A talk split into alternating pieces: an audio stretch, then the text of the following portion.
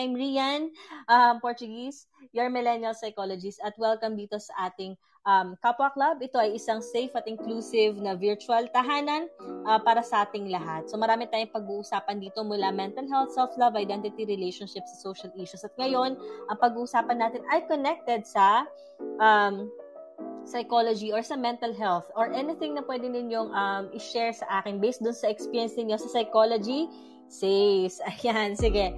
Um, so, pag interested kayo mag-join, you can raise your, ano ha, you can raise your hand dito sa ating lower right portion. Ayun, so ano nga ba yung psychology says? So, ano ba yung psychology says? May mga nakikita po ba kayo sa um, mismong mga website, sa Facebook, sa TikTok. Ayan po, naku po sa TikTok, napakadami po niyan. Meron po ba kayo nakikita ganyan? Psychology says sa TikTok psychology says, ayan, parang sasabi nila, psychology says, yun, sabi, when you can sleep at night, it's because your crush is thinking of you. Ayan, tatanungin ko kayo ngayon. Itong first natin na, ano, no, psychology says, na common na common na laging tinatanong din sa akin, when you can sleep at night, it's because your crush is thinking of you. Palagay niyo po ba? Sige, kayo. Diyan sa psychology says na yun, totoo po ba yon? Kapag hindi po kayo makatulog, dahil po, di yan totoo. Pero alam nyo ba, may mga naniniwala doon. At kung minsan tinatanong pa ako kung ano daw ang masasabi ko doon, di ba? Ayan, so, hindi, hindi din, sabi din ni, ano, ni, ni RJ. Ayan, so, pero hindi, alam niyo itong mga simple na mga kata- katanungan na yan, or mga statements na yan, tumitindi siya ng tumitindi.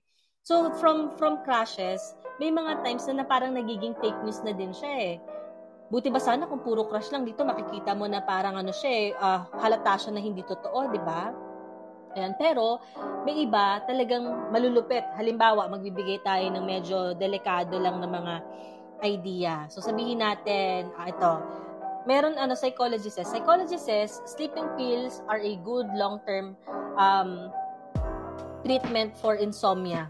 Ayan, psychologist says by sleeping pills are a good long-term treatment for insomnia. So, yung mga ganong klase na psychology says, medyo, uy, teka, parang hindi mo na questionin yun kasi may kasama ng sleeping pills, di ba? So, pero kung i-correct po natin siya based dun syempre sa pag-aaral, tsaka kung manggagaling sa mismong expert, di ba? Malalaman natin na ang sleeping pills pala, hindi pala siya maganda for long-term treatment. At alam niyo po ba, kapag matagal tayong gumagamit ng sleeping pills, mas ang nangyayari sa atin ay yun, bukod sa somehow uh, nakaka-harm siya sa health natin dahil doon sa side effects niya, uh, may mga psychiatrists at may mga doctors na ilan na nagsasabi na um, may mga times na pwede tayong magkaroon ng rebound insomnia. Pag long periods of time mo siyang ginagamit, ha, pwede ka magkaroon ng rebound insomnia. So, ano ibig sabihin nun? So, mas lalo tayong mahihirapan na makatulog. Ayun. So, mamaya i-share ko paano natin may iwasan, paano natin ma-identify kung fake or kung totoo yung isang psychologist. Okay? So, yun, yun yung example. Kaya minsan nagiging delikado siya. So, siguro pwede ako magtanong ng mga interested na mag-join dito. Sige, sige. Game po ba kayo? Pwede akong ano, mag, um, pwede ako magtanong sa inyo. Like, pwede kayo mag-share ng nabasa ninyo sa internet na psychologist says tapos susubukan nating sagutin ngayong gabi. Ayan, baka meron kayong gustong tanong ngayon, psychology says, ganyan, na baon-baon ngayon, tapos gusto nyo tanong sa akin, tapos ko-correct natin or i-check natin kung tama ba yon or hindi. Although may mga baon ako ngayon, mas gusto ko lang na, syempre, i-cater ko kung ano yung mga gusto ninyong katanungan ngayon. So, game. So, kung interested kayo na, na magtanong about sa psychology says, na na-encounter ninyo, just raise your hand. Ayan. So, sige. Meron ako dito ano, meron ako ditong, ayan, meron dito isa, uh, na interested yatang mag, ano, mag-join. Ayan. So, tignan natin. Okay. So, kung wala naman, at nahiya bigla nung tinawag, okay lang din naman. Okay lang din naman na uh, ako na lang yung mag-share. Ayan. So, while wala pa, isa pa siguro na ano na pwede nating tingnan. Ayan. So bukod dun sa crush, ayan. Ah, uh, meron dito nagsabi na psychology says, ayan, when you're when you are eating too much, it means you are stressed. Ayan. Oh, question po, totoo po ba 'yon? When you are eating too much, it means you are stressed. True. Yun, no? Kaya may, minsan may pagka, no? Minsan may pagka uh, katotohanan, pwede. Di ba? May, may, yun yung mga psychologists na kung minsan, pwede. Oo, di ba? Pwede. Oh, pag napapasobra yung kain or delikado din syempre may mga times na kailangan pa rin natin i-check um, kasi minsan pag napapadami yung kain natin meron din tayo syempre i-consider um, para ano natin para ma-validate din natin siya pero most of the time po pwede yun kapag stress ka kumakain ka ng madami pero pag stress din po tayo no um, kung may gusto pong mag-join sa dito pa up pwede po kayong mag-raise lang ng hand para maging part kayo ng stage ko okay sige Euclid, kung interested ka, just raise your hand para ano, maging ano ka, uh, maano ka dito, no? Ayan. So, yon Baka gusto mo mag, uh, mag-share, no? Sige. So, yon going back doon sa ating pinag-uusapan, may mga times kapag ikaw ay stressed, um, pag pwede na hindi ka rin kumakain. So, it's either kumakain ka ng sobra or hindi ka talaga kumakain. Like, nawawalan ka ng appetite. Okay? So, kumbaga, hindi parating um, tama din. Kaya maganda na chine-check din natin psychologist. Another thing na i-consider din natin, na common din na nababasa ko dito, ito. Ang sabi, people who bite their nails are the smartest one. Ayan, nandito na si Euclid. O, Euclid, para marinig ka namin, make sure na naka-unmute yung mic mo. So, pindutin mo lang yung mic dito sa may lower right para ma-unmute ka. Tapos, you can also share your... Yan, hi! Hello, Hello. Po. Ayan, sige, sige. May na-encounter ka na bang psychology says sa internet? Tapos, um, ano yung naalala mo doon? Ano yung naalala mong psychology says na, ba, na gusto mong i-share dito? Ay, nawala siya. Magsasalta na siya, bigla siya nawala. Ayan. Sayang naman. Anyway, yun daw. Sabi, psychology says, people who bite their nails are the smartest one. True or ano? Fake or fact? Check natin, fake or fact. You can chat or you can type in your answers. Tingnan natin. Ayan. Fake or fact? Yan, si Melody, gusto rin niya mag, ano, mag, mag-join. Ayan. Hello! Ayan, fake or fact? Ayan. So, sabi fake daw. Okay, may nagsagot ng fake. Ikaw, Melody, anong sagot mo? Don't forget to unmute your mic, not to answer then, or to share. Ayan. So, yan. While waiting sa kanya, so, sabi dito, fake. Ayan, fake daw. Oo. So, sa nakikita natin, medyo nagkaka-problem yata si Melody sa kanyang um, internet connection, ano. Yun. So, yun po ay isang example din ng fake. Hindi porket kinakagat ng isang tao ang kanyang uh, nails, ay ibig sabihin, siya ay, ano na, no? Siya ay smart, no? May mga times po, ito po ay uh, pwedeng dala ng anxiety, pwede din dala ito ng iba pang um, psychological parang concern, no? Um, nagawan ko din yan ng vlog before. So, yun yung parang cluster ng mga behavior na rep- repetitive yung ginagawa nila kasama ng mga tao na um, bukod sa kinakagat yung ano, yung kuko, yung ano, yung kinakain nila yung hair nila or pinupul, pinupul nila yung hair nila, 'di ba? Sa hanggang sa nawawala yung numinipis yung buhok nila sa anet nila. So, kasamahan yun ng ganung klase ng mga cluster ng behavior. So, yun po, no, tulad ng example no na hindi po siya makatotohanan. Ayan. So, another example din, ayan. So, sabi dito, use your, sabi, psychology says, sa psychology says, use your first instinct. Ayan. Use your first instinct. Go with the answer that comes to mind. Ayan. Totoo po ba 'yon? Na kapag um, tayo ay nakakaranas ng ano ng instinct, ayon, ibig sabihin um yun na kagad tayo magjo-join question lang yan ha. So, palagay po ninyo, kapag naniniwala po ba kayo sa kasabihan na yun, kung ano yung sinabi ng instinct ninyo, maniwala ka. Yan. So, di ba may mga ganun tayo? Sabi na, oh, ito yung first instinct ko. Ah, itutuloy ko na siya. Gagawin ko na siya. So, common yan. Sa mga nagtitake din ng board exam, sinasabi yan parati, kung ano yung unang pumasok sa isip mo, yun yung first instinct mo, yun na kagad yung isagot mo. So, may mga studies na nagsasabi din po na um, hindi daw po yun maganda or hindi siya kadalasan na tama. Kasi may mga times po na kung ano yung first instinct na lumabas sa atin, kailangan pa yan i-re-evaluate. Okay?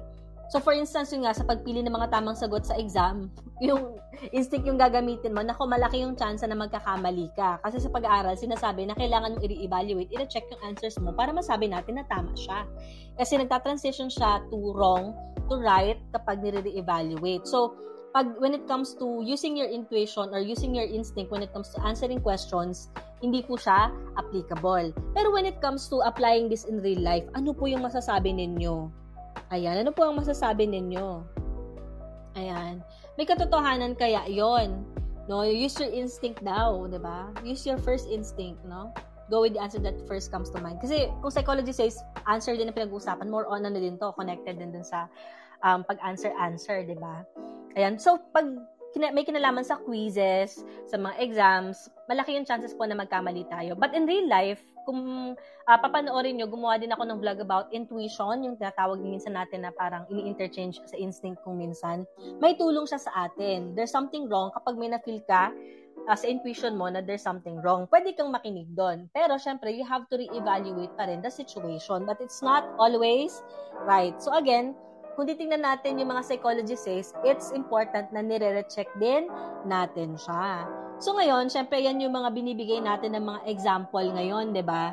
Yung sa psychology says, kumakalat siya, um, maraming ganun sa TikTok, maraming ganun sa Facebook, sa Twitter bihirang-bihira, pero sa Facebook at sa TikTok, diyan talaga siya pinakamaraming marami. Ngayon ang question ko po sa inyo, palagay nyo, bakit madaming tao ang naniniwala dito at bakit kaya talamak na talamak siya? bakit kaya maraming taong gumagawa no? Minsan hindi natin magets, 'di ba? Bakit bakit nila pinapakalat yung um, psychology test na to? Kahit naman kung titignan, wala naman silang basihan, 'di ba? Nagkakalat lang sila ng mga impormasyon. Diba? Papalagay ninyo, pa, bakit ganon? Sabi ni Mami Sheen, dahil sa hopes nila, dahil sa mga hopes nila na sinishare din nila sa iba para umasa din pa tayo. Grabe naman yon. O, pero di ba may mga ganun? Halimbawa, yun na nga lang na psychology says, when someone, when ano, when you can sleep at night, your crush is thinking of you. Example yan ng high hopes, di ba? Walang basagan ng trip. Hayaan mo kaming maniwala na inisip kami ng crush namin kaya kami makatulog. May katotohanan. Pero pwede din yon Ano pa? Ano po palagay ninyo no? kung, kung bakit talamak yung psychologist na to? So, tama din yun. May, may point dun si, ano, si Mami Sheen na po pwedeng dahil dun sa um, hopes, di ba? Sa hopes. Ano pa kaya? Ano yung na-observe ninyo sa mga nag-share ng ganun? Sa mga users, sige nga, ano ang na-notice nyo sa kanila? Ako may na-notes eh. True kasi po yung love, karamihan nilang sinishare yung ibang based sa experience nila. Oo, lalo na kapag ang topic natin ay love, sobrang talamak yan. Oo, pero pag mga usaping mga um, pag yung alam mo yun, may kinalaman sa mga siyensya, ganyan medyo na ano. Sabi ni Andre, uneducated po sila tinatamad mag-research sa Google. Po pwede. Diba? Tinatamad mag-research sa Google, tapos it's something na second hand or third, third hand na nilang narinig. Diba? Tapos sinashare nila sa public without even checking kung tama ba yung kanilang sinasabi. Tama ka doon, Andrea, no, sa na-mention mo. Pero isa siguro din sa pwede kong ano, issue po of free data. Tama, the downside of ano, the downside of free data kasi hindi mo na na-check kung ano yung mismong ano, kung ano yung mismong nilalaman pa ng content, 'di ba? Pero ako ito na notice ko, di ko lang alam kung kayo mag-agree kayo ah. Nagiging talamak yung psychologist ngayon. Kasi, kung mapapansin natin, madaming kumakagat. So, minsan, ginagamit siya ng ilan sa mga users para dumami yung likes nila. Para dumami yung followers nila. Naniniwala ba kayo doon? Palagay nyo, pa pwede yun? Mm-mm. Para dumami yung likes, para dumami yung kanilang ano, yung kanil oo, oh, 'di ba? For monetize na din po. Yes, ginagawa pa nilang controversial kung minsan yung ano, yung psychology says nila. Alam niyo yung pinaka isa sa worst na narinig ko na psychology says ha. Nakinorek ko dun minsan sa mga post ko. Sabi, psychology says, kapag nagja-jogging ka daw, lumalaki daw yung, ito, uh, sorry dun sa word, pero yun kasi talaga, um, lumalaki daw yung boobs ng isang babae kapag siya ay nagja-jogging. Ayun. Isa daw yun, isang psychology session. Tapos yung picture babae na medyo malaki yung kanyang dibdib. So ako, chinek ko din siya syempre. Um, mukhang malabo yon Kasi yun nga, kapag, um, nung chinek ko din siya, kapag tayo ay tumatakbo, hindi lumalaki yung ano, yung dibdib. Actually, naman, mas nababawasan pa nga yung excess fat. Kaya hindi siya lumalaki. Yun. Pa pwede maging firm, pero not necessarily na maging malaki siya. Pero pinapakalat yun sa internet, di ba? Na kasi controversial siya, di ba? Kasi may kinalaman sa um, ganon. So, minsan yung psychology says na yon it's something na um, ginagamit siya ng ibang users para dumami yung likes nila, di ba? Para mas madami mag-follow.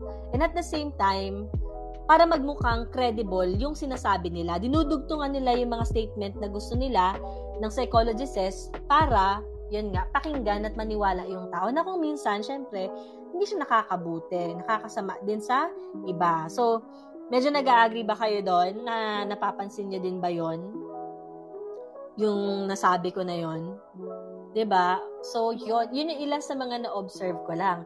Kaya, ano yung, ano, ano yung magiging epekto nito sa atin kung hindi natin siya i-correct, di ba? Ano bang mangyari sa atin kung hindi natin siya i-correct?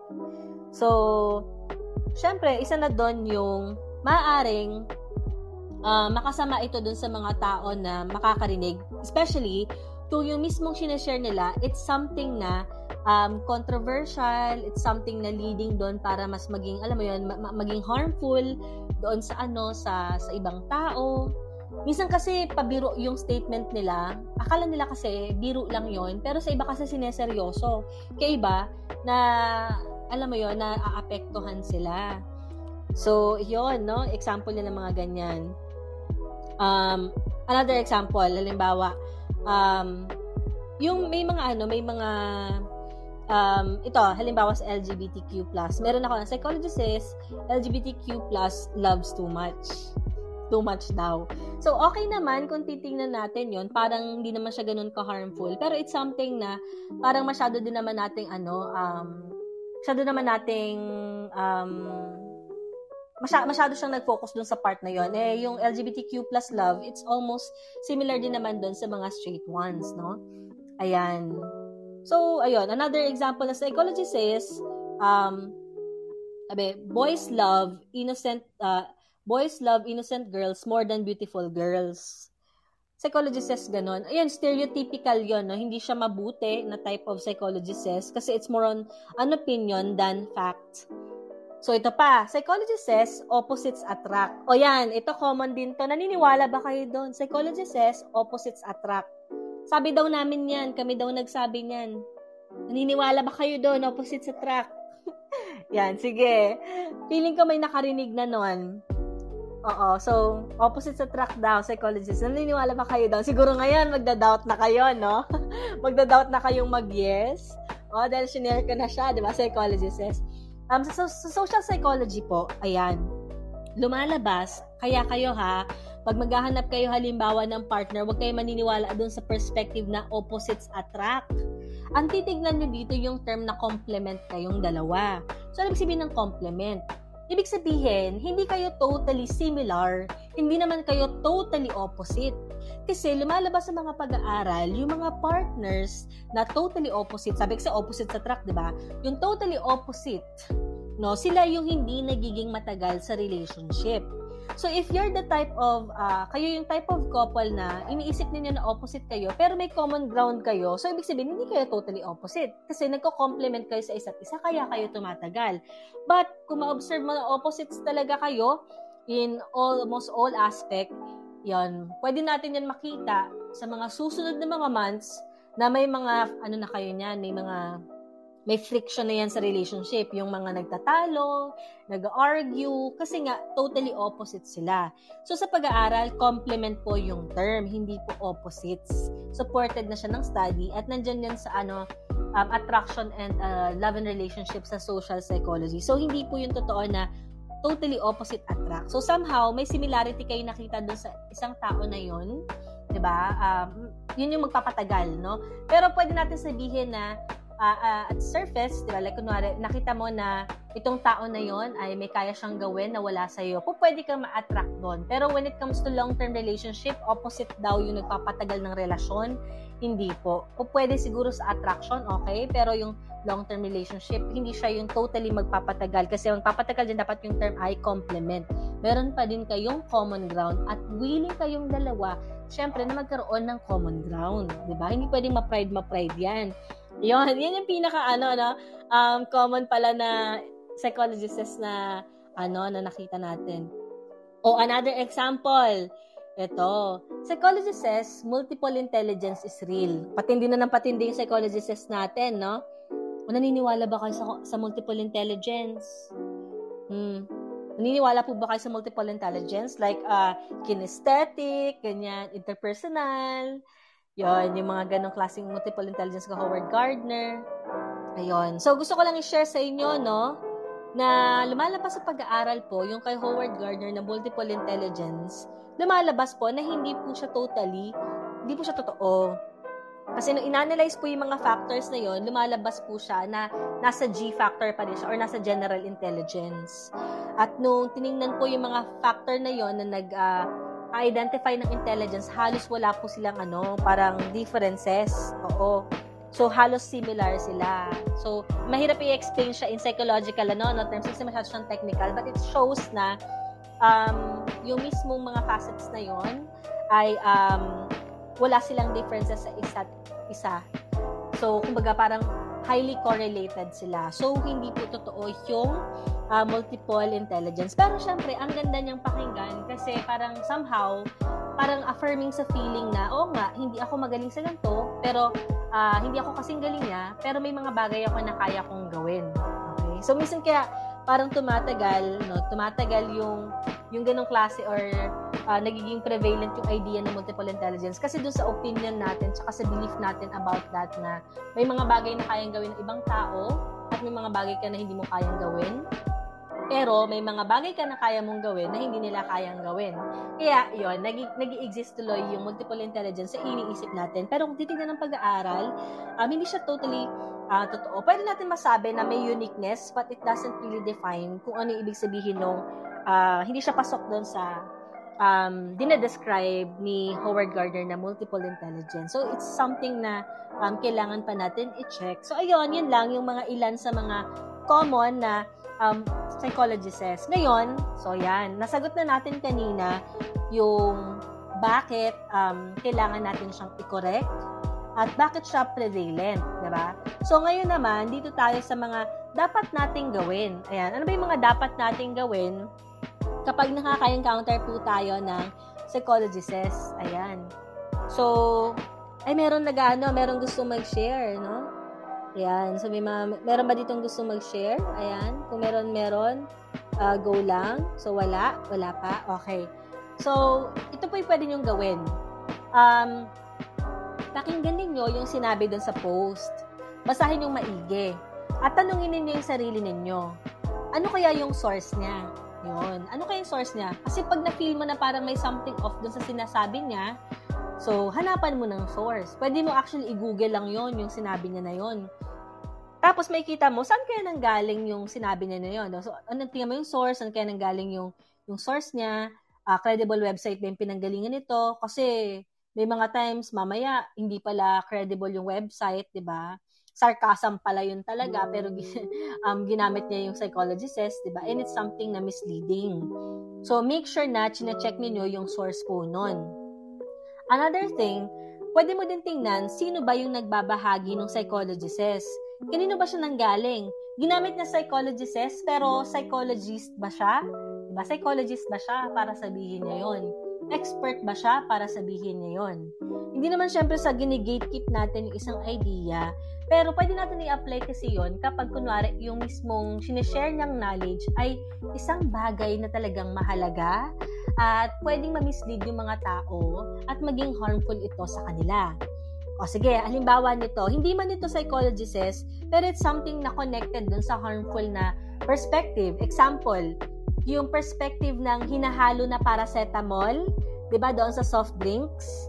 It's something na delikado, 'di ba, kapag hindi natin chine-check. Kung kunwari may isang tao naglagay psychology says nakakapag-cure daw ang uh, paracetamol na hinalo sa soft drinks, para ma-cure ang anxiety. So, pag may nagsabi ng ganun, di ba, pag may naniwala doon, kawawa naman yung mga tao kasi may mga doktor na nagsabi, at chinek ko na din siya sa internet at sa mga credible website na pwedeng maging harmful pala ito sa ating liver. Especially kapag hinalo mo pa yung paracetamol na yon sa iba't ibang um, parang uh, drinks na pwedeng magpaano nun, uh, magpa, basta pwede siya magkaroon ng liver damage eventually kapag ganon. So, hindi siya helpful. Tsaka walang katotohanan, wala siyang impact, no? Para ma-cure niya or matreat niya yung anxiety. So, yun yung example natin na harmful, di ba? Na hindi makakabuti sa isang tao. Kala natin, paracetamol lang naman yun, di ba? Kasi yun lang naman yun. Pero harmful siya sa health ng isang tao. Di ba? So, it's important na i-check natin yung website, credible ba? At saka credible ba yung nag-share? So, again, hindi sa gine-gatekeep natin, pero kapag mga delikadong mga knowledge, kailangan natin siyang i-counter-check. So, yung pangatlo natin gagawin ay, we have to counter-check. I-counter-check natin yung mismong um, content na yon. Is it something ba talaga na ano, na totoo. Ayan. So, i-validate. Pwede kayo mag-ask doon sa mismong author kung anong pinanggalingan ng post niya. O kaya naman, pwede tayo mag-ask ng another parang expert, itag mo sila doon sa mismong thread para sila mismo ang tumingin at gawa nila ng panibagong post. Tulad din ng ginagawa sa akin uh, ng ilan sa mga um, TikTok user, kapag may nakita silang something na controversial sa TikTok, tinatag nila ako para i-correct ko yung mismong post. Ayan, ini-stitch ko, kaya gagawan ko ng panibagong ano, um, account. No? Pero if it's something na ikaw naman, kaya mo siyang sagutin, ikaw na yung mag-comment. O kaya naman, pwede mong i-report yung post as fake o kaya harmful para naman basta na lang siyang ida-down ng TikTok o kaya naman ng Facebook. Okay? So, yun lang sa ilan sa mga paraan na gagawin natin para maging safe tayo sa internet. Ayan. So, dahil nabigyan ko na kayo ng perspective dun sa psychology na to at kung paano ito nagiging harmful sa atin, I think it's time naman para tanungin ko kayo sa kung ano naman yung mga karanasan nyo dito, yung something na unforgettable, yan pwede ganyan, something na unforgettable about psychology na parang for the longest time, akala ninyo totoo ito, tapos na-correct na din pala. Ayan. Meron ba kayong ganong experience? So, if meron, ayan, pwede kayong magtaas ng kamay. O kaya naman pwede ko kayong i-invite. Ayan. So, kung interested kayo, no, na, na mag-speak out, ayan, pwede naman. Ayun. So yes, totoo yan, Andrea, no? That's why education is important. Or rechecking din or research, di ba? Importante yung research-research dyan. So, kung kayo ay merong gustong i-share, pwede kayo mag-share. O kaya, ngayon, kung meron kayong tanong, anything about psychology, kahit um, medyo hindi siya psychology says, pero it's something na gusto ninyong i-correct kung um, i-validate kung tama ba to o hindi, pwede kayong mag, uh, mag magtanong. Yan. Ayan, I think merong gustong mag-share ngayon. Ayan, sige, sige, tingnan natin. Ayan. Hello, Tenki. You can unmute yourself. No, yan. Hi! Good evening po.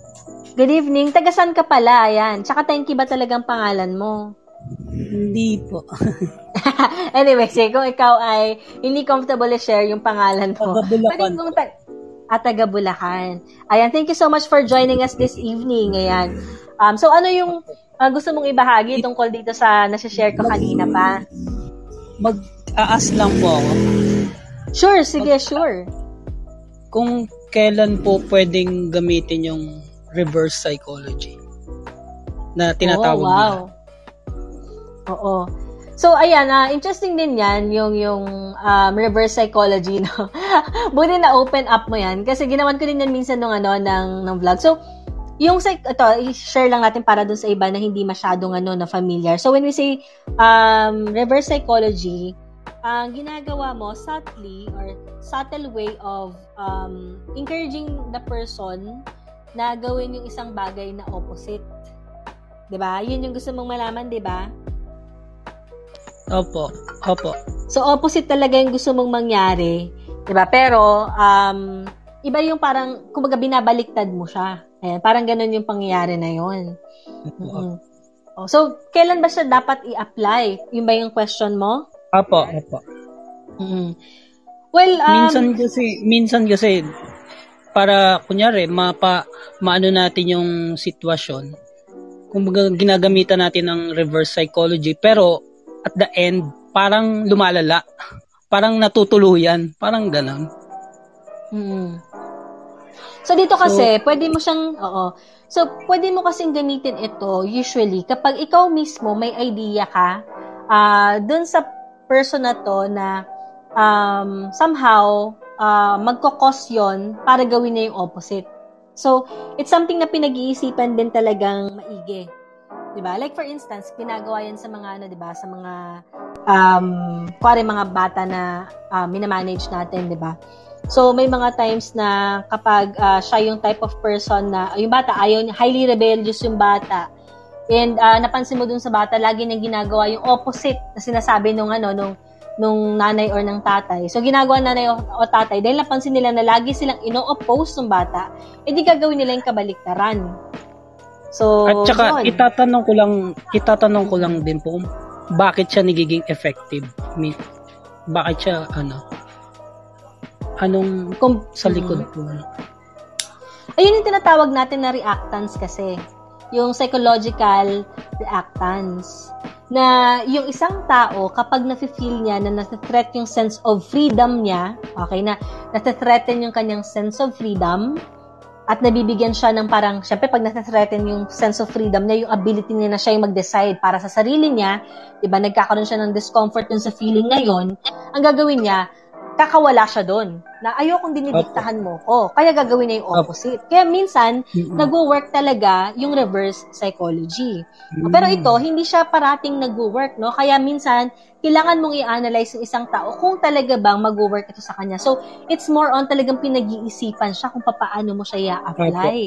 'Di ba So, kaya, yon ano yan, strategy din talaga siya. Pero it's something na useful. I'm, feeling ko ano, na nagiging interested yung iba. And ikaw siguro, thank you, ikaw, meron ka na bang pinag-applyan ng reverse psychology na yan? Kaya mo na itatanong. Mm, wala po, wala pa po. Parang curious lang po ako. Pag, kunyari, ah, sa mga palabas, kunyari, sa mga, sa mga ah, hostage taking, mga ganun. Minsan napapanood ko yung ganun eh. Ah. So ito, gusto ko lang i-share din dito. Example, Kung paano sila mag-negotiate.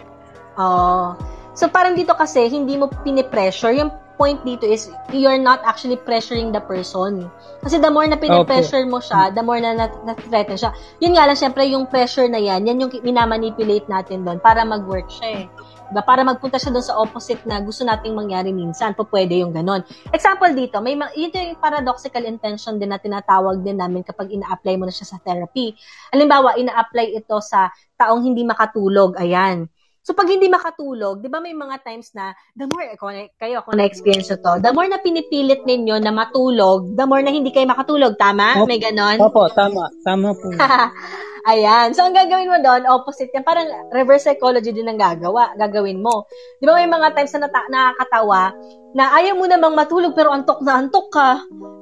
Opo. So, parang, yung, parang, ano, pikit-pikit ka na, ganyan, talagang, ang weird-weird. Tapos, pag nakahiga ka na, biglang, uy, nawala na yung antok ko. So, usually, ang ginagawa dyan, pag um, nandun ka na nga sa point na hindi ka makatulog, hindi mo pipilitin yung sarili mo na matulog para ah, para makatulog ka. So, ang gagawin mo dyan, usually, pwede kang tumayo. So, 15 minutes, you observe mo sarili mo. 15 minutes ka nakahiga, di ka pa rin makatulog, ikot ka ng ikot, tatayo ka na. Kasi the more na pinipilit mo yung sarili mo, the more na hindi ka makakatulog. So, you do the opposite. O, gagawa ka ng mga bagay Okay. na medyo ah, makakapagpa-distract sa'yo until such time na makaka- makakatulog ka na din. So, doon na yon Usually, wino-work Mm. din natin siya. Parang ganun yung another application niya when it comes to real life. Ayan. So, thank you so much, no? Thank you. Baka may tanong ka pa? Thank you po. Wala na Ah, po. thank Salamat po. Wala na. Thank you, thank you, thank you. Ayun. So, um, nag-share na siya. How about you, Andrea? Napaka-active mo naman, Andrea. Uh, since episode 1 nandito ka, thank you so much sa pag-support. Ayan. So, ano naman yung share mo ngayon? Oo. Hello. Good evening po. Oh, good evening. Sorry, may ingay po yung background. Pero Ah, narinig ko po kayo. Oh, no worries. Ayan. Good. Ano yung gusto mong i-share ngayon? Mula doon sa mga nasi-share natin kanina pa. Ano po, yung common po kasi coach na observation ko sa social media, lalo na po sa Facebook, like, yun po, yung psychology says, ganyan. Usually, mga tao po kasi, naniniwala po sila, depende po sa kung sino po yung influencer na sinusuportahan po nila. So, basically, dapat kapag ano po, kapag yan nga po, kung magsusupport ka ng influencer, make sure na ano, na good siya sa mental health natin. Tapos, always ano challenge our thoughts kapag nakabasa tayo ng ano ng mga psychologists ganyan tulad nga po ng nabanggit nyo kanina na laging iasa sarili kung kung anong source, credible po ba yung ano website na pinanggaling, pinanggalingan, ganun po. Kasi naniniwala din po ako na wala naman po talagang taong malolo, maloloko kung walang taong nagpapaloko. Ayan. So, tama. Oh, thank you so much dun sa pag-share mo na yon ano. So, yeah, tama. Oh, dapat sina-check din natin. Hindi porket sikat ang isang tao, eh maniniwala ka na din talaga sa kanya. So, every now and then, um, kailangan natin siyang i-evaluate. So, thank you so much, no, Andrea, for sharing. Ayan. So, idadagdag ko lang din mula dun sa mga nasa-share ko kanina pa. Ayan. So, kung may mga katanungan kayo, mag-raise lang kayo ng hand para ano, mai-on stage ko kayo dito. No? Pwede din kayo magtanong. Ayan, pwede kayo mag-type. Um, ito pala, bago ko makalimutan, isa din pala sa important na psychology says na gusto kong i-share sa inyo, yung about sa pagsisinungaling. Ayan, may psychology says akong uh, hindi makalimutan, buti na alala ko siya. Ang sabi, psychology says, if a person looks at the right, yung, yung eyes daw niya, tumingin sa right, siya daw ay nagsisinungaling. Kapag tumingin naman daw sa left, yun daw ay nagsasabi ng totoo. O question, narinig nyo na po ba yon? At ginagamit nyo ba yon? para ma-identify kung nagsisinungaling ang isang tao. Ayun. Opo, ayan narinig mo na. So, narinig na daw ni Pichi. Oo. How about others? Meron ba nakarinig na nun? So, ito, yung isi-share natin ay, uh, syempre, ito ay fiction, no? Hindi po siya totoo, no? Hindi po siya fact. Oo. So, ang katotohanan po niyan, tayo, uh, tumitingin tayo talaga both left and right. Oo. Hindi rin porket hindi tumitingin ng isang tao ay nagsisinungaling na siya. May mga sitwasyon po, ayan, may mga sitwasyon po kasi na yung isang tao ay um, kinakabahan, so kaya minsan hindi siya makatingin. At saka minsan talaga, kapag kausap natin isang tao, kahit nagsasabi din siya ng totoo, nag, nag, nagkakaroon din po siya ng mga glances glances na tumitingin sa paligid, normal po yon. Pero ito po yung common na ma-identify natin sa isang tao nagsisinungaling. Um, usually, ito naman yung pinaka-common, no? Hindi talaga siya nag... Yung eye contact niya, mas, mat, ano, mas matagal sa'yo. Kasi diba, ang perspective before, ang nagsisinungaling daw ay titingin ng diretso sa mata mo. Ay ang nagsisinungaling daw ay hindi makatingin ng diretso sa mata mo. Yun yung paniniwala. Hindi po yun. Lumalabas sa mga ilang ano, um, research about it, na yung isang tao nagsisinungaling, sila pa yung tumitingin ng mas matagal ng tingin sa'yo. Mas matindi ang kanilang eye contact because it's parang it's like convincing you that they are telling the truth. O pwedeng ganon. Pero syempre, aside from that, you have to re-evaluate pa din yung non-verbal gesture niya. And then syempre, mas titingnan mo din yung consistency ng kanyang sinasabi. Oo. Kaya ito, kung gusto niyo o tip lang din. tip na to ngayon para ma-identify mo yung isang tao kung kung may incong in ano inconsistency siya. Ayan, kung kayo halimbawa nakaramdam na isang tao baka nagsisinungaling siya. Huwag niyo i-confront kagad na nagsisinungaling ka, no? Yon. Kasi, syempre, the more na sinasabi mo sa kanya, the more na nagsisinungaling ka, tumataas yung defenses niya. So, better na, kung meron kang hinala, na syempre, nag-research-research ka na dyan, di ba? May mga kayo pa. Naku, lalo na yung mga babae dyan, magagaling mag-research yan. mag, mag-background check, no? Ganyan. Bago pa lang itanong sa'yo, naku, medyo may idea na yung mga yan. Naku po. Oo. So, pag ganon, hindi mo sila i-confront na nagsisinungaling ka, no? Bakit? Tsaka yung tanong na bakit. Huwag mo sasabihin na, oh, nakarelate si Mami Shin. nakarelate si Mami Shin so, Sharilu ah, uh, standby ka lang Sharilu. So, ayan, um, so yun na nga, di ba? So, para, wag mong tatanungin yung bakit. Kasi pag tanong mo din yung bakit, ang diretso kagad nun, de defense yan. So, maganda kapag ganyan, tatanungin mo. Hmm, parang pakwento lang, kalma ka lang, ganun lang. So, tatanungin mo lang siya doon sa mga bagay na kunwari gusto mo lang malaman. Tapos, doon mo na yun makikita yung mga inconsistencies eventually. Kalma lang kayo. Huwag kayo yung parang ano, mapaghahalata, no? Huwag kayo masyado excited. Yun yun. So, hindi lang yun actually sa eye contact mo yan makikita. Basically, doon mo yun makikita sa consistencies ng sinasabi din niya. So, pero may mga experts talaga tayo na nakakapag-identify kung nagsisinungaling ng isang tao o hindi. Okay? So, meron. So, pero yung kumakalat sa internet na kapag tumingin sa right, eh, nagsisinungaling, tapos tumingin sa left, eh, totoo sinasabi. Hindi po yung totoo, ha? Kasi every now and then, we look doon sa left and right. At saka hindi yan makikita sa eye contact na napakatagal. Okay? Tulad ng na-mention ko kanina. So, maraming salamat, no? At, uh, nag-react doon si Mami Shin kasi na-validate yung aking nasasabi kanina. so, ayan. Uh, Shari Lu, ayan, nandito ka ngayon, Shari Lu. Tsaka si Peachy, ayan, hello Peachy. Ayun, nandito ka. So, pwede ninyong i-unmute yung mga sarili niyo. Siguro mag-start muna tayo kay ano, kay Shari Lu. So, yan, Shari Lu, baka may gusto kang i-share. Ayan, you can unmute yourself. Ayan. Ayan, sige, go, Shari Lu. Go. Okay. Unmute mo yung sarili mo ha. Sharilu, unmute mo lang. Napindot mo na kanina. Ayan. Yan. Hi. Tagasan ka? Hi. Hi Hello. po. Mm-mm. Ah, sige. Ako po si Sharilu uh, Profrian, yung ano, RGO baby sa Cebu. Ay, hello. Wow. Hello. O, oh, yan. Share ka naman. Kamusta? po po, eh, ngayon lang po ako, kasi bago lang po ako sa Kalamansi, hindi ko po alam yung, yung, yung app na to. Then nakita ko po na sa Your Psychologist, then nag-ano ako, nag-explore pa. Sabi ko dito sa Oo. kasama ko, sa kapatid ko, paano pa to gamitin? oh, it's something na maganda kasi free siya. Then, Tapos, nag- para kang podcast. Oo. Ayan. So, may mga katanungan ka ba? Ayan. Mm-mm. Ah, So far, marami po. Pero wala Wow, pa akong, sige. mayroon pa akong mga katanungan. Yes po. Sige, sige. Go. How about Pagbigyan po, natin. This is the, yes po, about po to sa, sa, about sa supervisor namin. Ano po ba yung, mayroon, mayroon po kasi akong co-employees na palagi na lang po siyang ano, palagi na lang po siyang, yung mga post niya na tinatag sa amin is palagi na lang negative.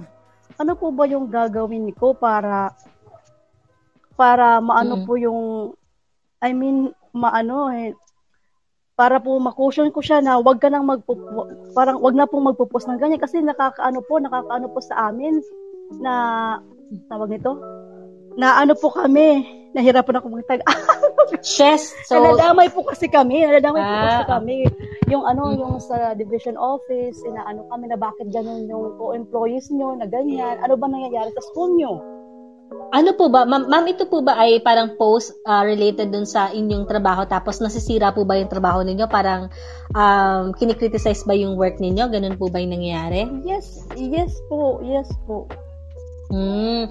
So, yung ano po yung ginawa ninyong hakbang na sa kanila? Ah, may mga times po ba na parang kinausap niyo po siya ng private tungkol doon sa mga sinasabi niya? Ah, yes po, kinausap po po siya ng, ng private. Actually po, last Saturday, nag-send off party kami sa two co-employees namin. Yung isa, papunta na kasi ng US. Yung isa, for ano, retired na, si, na retired na po siya. In-inform ko po siya, sabi ko po sa sa kanya na sasama ka ba sa ano sa send off party doon sa doon sa sa Leyte hindi po siya sabi niya hin, sasama sana ako pero nag, nag nag-change yung mood ko din ayoko nang sumama I'd rather to be Mhm. alone than to be with you sa inyong lahat. Sabi niya sa akin. Pero sa akin lang po niya sinabi yun. Tapos mm Mhm. nag-post after sa pa- during the party po na kasi ano na na na natapos po kami is 1 AM yung par- yung send off party. Nag-post po Mhm. siya din sabi niya na sabotage daw then yung feeling ano siya na parang kawawa siya, na kinakawawa namin siya. Hmm. Pero wala Ganun po yung kami nangyari. wala po kami ginagawang ano kasi Mhm.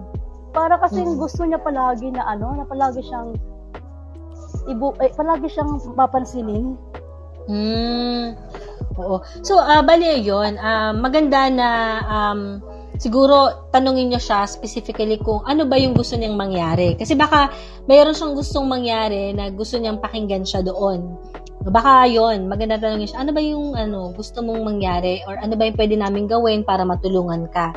Parang kasi ang mangyari, tulad nung nang- nangyari kanina, parang, parang alam mo, sa, sa ano, sa part na, the more na pinipigilan mo, di ba, parang the more na parang nagre-resist, and at the same time, hindi ka nagkakaintindihan. So, baka better na kausapin natin siya or kausapin mo siya na um, ano ba yung para ano ba yung parang way para mas maging maging helpful kami sa iyo ano ba yung um, paraan para mas matulungan ka namin? Kasi if it's something na kuwari ginawa niyo naman na wala na kayong magagawa doon so baka pwedeng ano tingnan niyo yung policies ninyo na pwedeng um, i-apply sa kanya para ano i-discuss sa kanya na ito ito yung type of pol- ito yung meron ta- sa policy natin and it's something na nagiging harmful na hindi lang para sa company natin pati sa amin din. Syempre di ba as much as possible, Yes. um, tinitingnan din natin kung ano yung impact ng mga sinasabi natin sa social media dito sa institution na kinabibilangan natin. Kasi may mga ganun tayong part ng policy eh. So, i-discuss mo sa kanya yon discuss niyo sa kanya. Pero,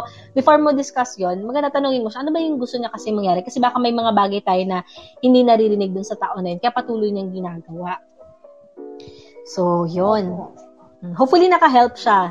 Ayan, yung hindi, na-share. hindi po ba ito ano klase ng ano masasabi na ano siya mayroong inse- insecurity din frustration niya kasi hindi po siya nakuha na as a as a school head sa isang school Oh, or, so, or principal. Mm, hindi natin masasabi yon no kung kung yun nga ba yon pero syempre kayo may feeling kayo kung ano yung pinagmumulan nun pero minsan kasi ah, ang pinaka po ang pinaka pwede nating gawin um minsan um, instead of mag-focus tayo dun sa negative na nakikita natin na feeling natin no na parang insecure siya maganda na parang mas mag-focus tayo dun sa pwede nating gawin para mas matulungan din siya. Kasi minsan kung yun din yung perspective na titingnan natin parang mas lalong nagkakaroon ng division between you tsaka dun sa tao na yun. So baka doon mabawasan yung pala kailangan lang pala ng sense of belongingness di ba? Kasi yun yun sobrang down na down siya dun sa nangyari pala sa kanya di ba yun lang pala yung gusto niya pala sense of ano no? Someone na parang mag-accept sa kanya no? Parang mga ganon so ayun. Hopefully naka-help siya no? Ayan. Yes. thank you for joining. Ayan pala Sharilu. Okay. Ah, ma'am, Thank Miss Rian, pwede isa na lang po. Sure, sige, sige, sige. Ayan, may 10 minutes pa naman tayo. Tsaka nandiyan pa naman si Nina ka, eh, Katrina. So, Nina, wait lang ha. Sige, tapusin lang natin si, ano, si Sharilu. Ayan. So, yes. Yes, this is about the mom of my best friend. Ano Mm-mm. din po siya, nasa isang institution siya, then sa academy. Concerned po kasi ako sa kanya kasi isa- siyang district supervisor and then hindi na siya hindi na siya kumafunction sa kanyang duties and responsibilities kasi hindi ko sabi nila mayroon daw siyang mayroon siyang mental ah mental Health sickness. concern. health concern yes po Mm-mm. And then, may, meron po time na pumunta siya sa isang lugar, sa isang school na kinabibilangan niya, na, na kinabibilangan niya din, nagaano siya doon, nag, na, namitas ng mga, ng mga tanim, Mm-mm. ng mga tanim. And then, hindi siya, yung behavior niya po, hindi parang, hindi siya parang norm, hindi normal po. Mm-mm. So, anong Tap- parang tapos, question dinaya- dito? Sabi kasi, sabi kasi ng, ano, ng, ng doktor, division doctor na, mag-ano na lang siya, ipa early retire eh, early retirement pero denial po siya sa kanyang sakit na, na na meron siya kasi meron po siyang maintenance Mm-mm. psychiatrist Mm-mm. paano po ba na pa- paano po ba namin siya matutulungan na para ma-realize niya na talag may sakit siya na ganun Mm-mm. na-diagnose kasi po siya pero hindi dahil po siya sabi niya wala akong sakit at patuloy pa rin akong mag maglilingkod sa school na to Mm-mm. kasi wala akong So- sakit. Naawa po kasi ako sa best friend ko kasi nandun, nurse po siya sa sa Dubai. Hindi ko hindi ko po matulungan kung paano ko ba ma, matutulungan yung mama niya. mm Ayan. So, ayan, it's something na, ano, no, na um, ah, kailangan ninyo yung, ano, itingnan. So, um, yung sa part nung sa kaibigan mo, kasi hindi porket may mental health um, concern yung isang tao, ay hindi niya na kayang magtrabaho. So, pwede din natin i-check. Baka naman nagagawa niya pa yung trabaho niya, kaya okay lang naman sa kanya na magtrabaho. So, baka ang kailangan niya ay Um, kasi usually kasi yung pagtrato natin sa isang taong may mental health concern, it's like, oh, wag ka na umano, wag ka na gumawa at ola, dito ka lang dapat sa bahay. So, hindi rin siya actually nakaka-help masyado. Actually, ngayon, sa pandemic outbreak, ah, madaming mga, ilan sa mga tao na nag-work na may mental health concern, ayaw nila magstay sa bahay kasi the more na nagsistay sa bahay, the more na mas lalo nakaka-feel ng distress. Parang they want some, they want ma, na, na mag-work pa nga minsan ng, na, na nasa sa field kasi parang it, it keeps them away dun sa sa sa mga stress na meron sila. Tsaka nagiging busy sila kasi mas nafe-feel nila yung pag-function nila. So, yon yung pwede natin gawin dun sa friend mo, um, i-evaluate nyo din. Baka naman nakakapag-function siya. Baka naman nag enjoy siya dun sa trabaho din niya. Tapos, ang kailangan niyang gawin ay um, yung part na ma-feel niya sa inyo na yun, um, parang basta yung part na tanggap niya siya kung ano man siya. Hindi necessarily sabihin na ah, wag mong gawin to, wag mong gawin yan. Kumbaga parang support. Kasi minsan ang kailangan lang nila support, hindi yung parang i-dictate sa kanila kung ano yung dapat nilang gawin. Unless, kung nakikita natin na talagang problematic yung behavior like may danger na talaga sa kanya tapos na hindi na nagiging maganda yung output sa trabaho tapos na observe mo dun sa personal na functioning niya talagang ano talagang uh, affected na talagang may pati hygiene niya affected na yung mga ganun. So pero in general yon ang kailangan ng mga taong may ganyan ay yung support na kung kailangan mo ng kausap nandito ako um uh, willing ako na makinig sa'yo, yung mga ganon. So, kung ma-feel niya kasi yung safe space na yun, kung saan naman siya mag-open up na. So, may iba, hindi sila nag-open up, dinedenay nila kasi nafe-feel nila na parang nagiging pabigat sila, nafe-feel nila na parang nagiging storbo sila. Eh, ayaw nila na ganung klaseng attention kung minsan. They wanted to be treated na uh, normal din, na parang um, yung may sense of belongingness na parang hindi mo naman kailangan na parang sobrang ala- anuhin mo ako na parang gusto mo dito lang ako magstay kasi feeling mo hindi ko kaya. Yung yung tipong ganun, no? So parang um, i-treat natin sila as yung kung anong usual na kailangan ng isang tao na na, ano, na nangangailangan lang ng support. Tapos safe space. Yun. So, mga ganun. Hopefully, naka-help siya. Nasagot ka ba? Thank you so much po, Yeah. Thank you so much, no, Shari Lu. Ayan. So, ngayon, nandito naman si Nina. Ayan, si Nina uh, Katrina. Sa'yo naman, Nina Katrina. Hello, thank you for joining Hello us. Po. Thank you so Hi. much. Good evening. Good Hi, evening. um, I'd like to ask some questions. Is it okay if I do it in English? I'm really sorry. Sure, sure, sure. Mm. Yeah, my Filipino is not that. Uh, it's an embarrassment. It's an embarrassment. Um. Okay. Anyway. Um. Sorry. So I'd I'd like to ask about overcoming um trauma, I guess, and moving on, because um you know I find like I've been having nightmares of past things that happened in the past, but then I um relive them quite vividly. And I'm seeing a psychiatrist, and his advice to me was um, to basically drop the emotional baggage. And I want to ask for your advice regarding how to do exactly that because I know that not thinking about it doesn't help. you know, repression does not help at all. Yes, Um, exactly.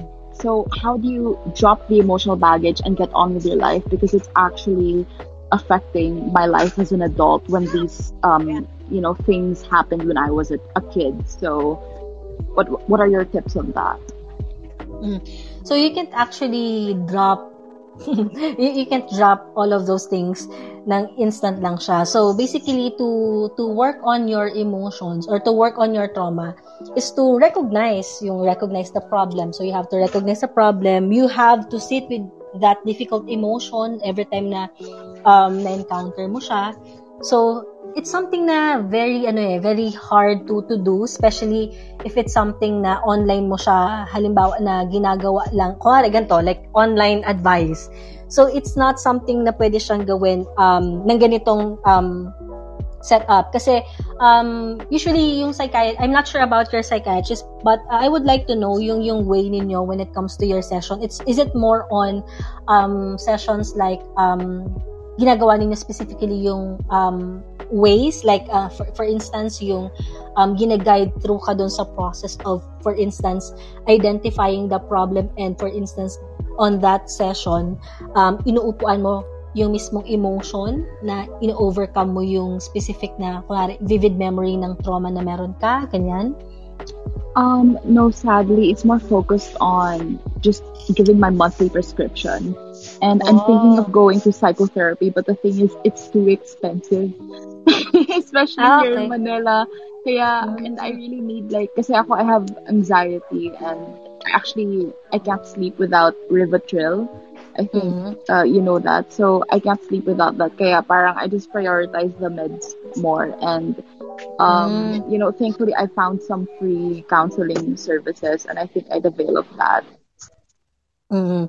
So, if ever na you have your, um, may health card ka, so if ever kasi may health card ka, like uh, MaxiCare for instance, ayun, uh, meron yung free psychosocial support, no? And actually kami yung nag-handle sa MaxiCare sa Wellbridge Health Inc. So, yun, um, it's something na pwede din pag may health card ka. Anyway, pero yun, good thing na meron kang mga free um, counseling sessions. Pero sometimes it's not enough kasi baka hindi siya parang um, consistent o baka iba-iba yung nag-handle so I'm not sure. So usually kasi dapat one person lang talaga yung nagmamanage ng mismong case kung anong meron sa'yo. But basically, to do this is to recognize the problem. So, learn to recognize the problem and to be um, comfortable doon sa trauma na yon. You have to identify yung mismong concern na yun. Medyo um, difficult siya kasi parang it's more on re-experiencing, di ba? Tsaka, Ah. hindi ko kasi ina-advise siya na gagawin mo siya alone kasi mahirap yan pag it, it's like, kasi yan nga, di ba? nagkakaroon ka ng somehow um, suppression or baka may ganong denial ng mismo Repression. experience. O, repression. Yeah, that's what they said. Yeah. Mm. Repression is unconscious, but if you're conscious No. dun sa pag-deny nun, that's suppression. So, I'm not sure kung ano ba, unconscious ba yung sa'yo or ano.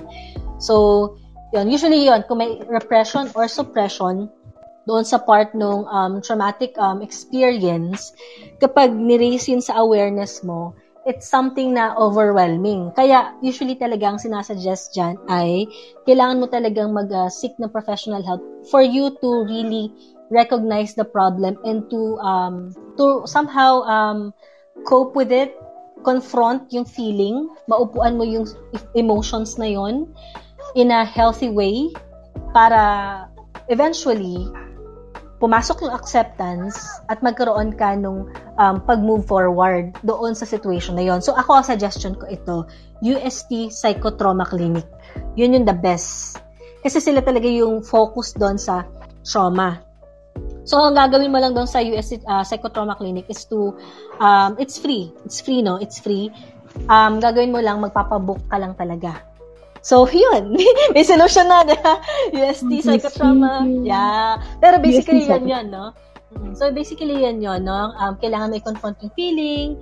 Um, and also, don't forget na yun nga, talk it out with your friends, trusted loved ones, magkaroon ka ng routine din, self-care. Pero hindi siya kasi totally enough kasi kailangan mo talaga ma-overcome yung trauma through the help of a psychotherapist. Mahirap siya gawin dito eh. So, baka kasi mat-technical ako dito kapag diniscuss natin ilan sa mga partner. Pero that's it, no? Yeah, so um, tutulungan ka on how to do it talaga ah, sa personal journey mo. Yun. Mm-mm. Thank you Doon ka so sa much. UST. That's the best, no? That's the best. Ayan. Thank you so much, Thank Nina. you. Thank you. Ayan. Thank you, thank you. And uh, that's it, everyone. So, nandito tayo ngayon. No? Natapos na natin yung mismong time natin ng, ano, ng um, psychologist. So, if you have any concerns or questions na hindi natin na-cover ngayon, so meron tayong next session ulit. At yung next session natin ay Wednesday. Yan. So, sabi natin yung ating, ano, yung ating show ay every Wednesday, Friday, and Sunday, 7.30 p.m. So, thank you so much for joining uh, this evening kasi naka, napaka-helpful niya para sa akin na na mag-share syempre nung ilan sa mga ah, mga information na pwedeng maka-help din sa inyo. So maraming maraming salamat sa pagsubaybay. So, yon welcome dito sa Kapwa Club. Dito hindi kayo iba sa akin dahil tayo ay may pantay-pantay na um, magkaroon ng pagkakataon na makita at marinig. So if you have um, concerns and questions, i-reserve niyo yan kasi meron pa tayong pagkakataon sa Wednesday, Friday, at Sunday every 7.30 p.m. So, abangan niyo yung mga next post ko na may kinalaman sa mental health and psychology. Interesting din siya. Thank you so much, guys! Stay safe and stay mentally healthy. Bye!